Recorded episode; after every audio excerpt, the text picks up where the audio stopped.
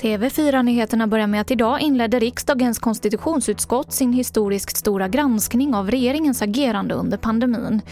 En av de stora frågorna den första dagen var bristen på skyddsutrustning under pandemins inledning. Enligt Sveriges kommuner och regioner kom bristande samordning att förvärra situationen för sjukvården.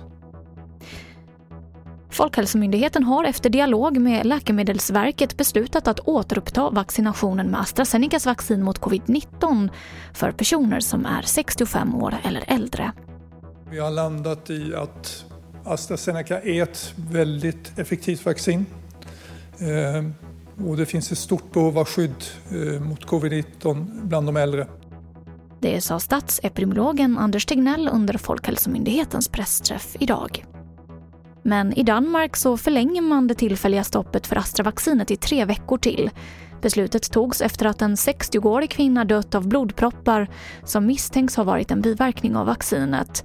EUs läkemedelsmyndighet har ännu inte kunnat fastslå orsakssamband mellan misstänkta biverkningar och vaccinet, men den möjliga kopplingen utreds fortsatt. Och det var det senaste från TV4 Nyheterna. Jag heter Emily Olsson.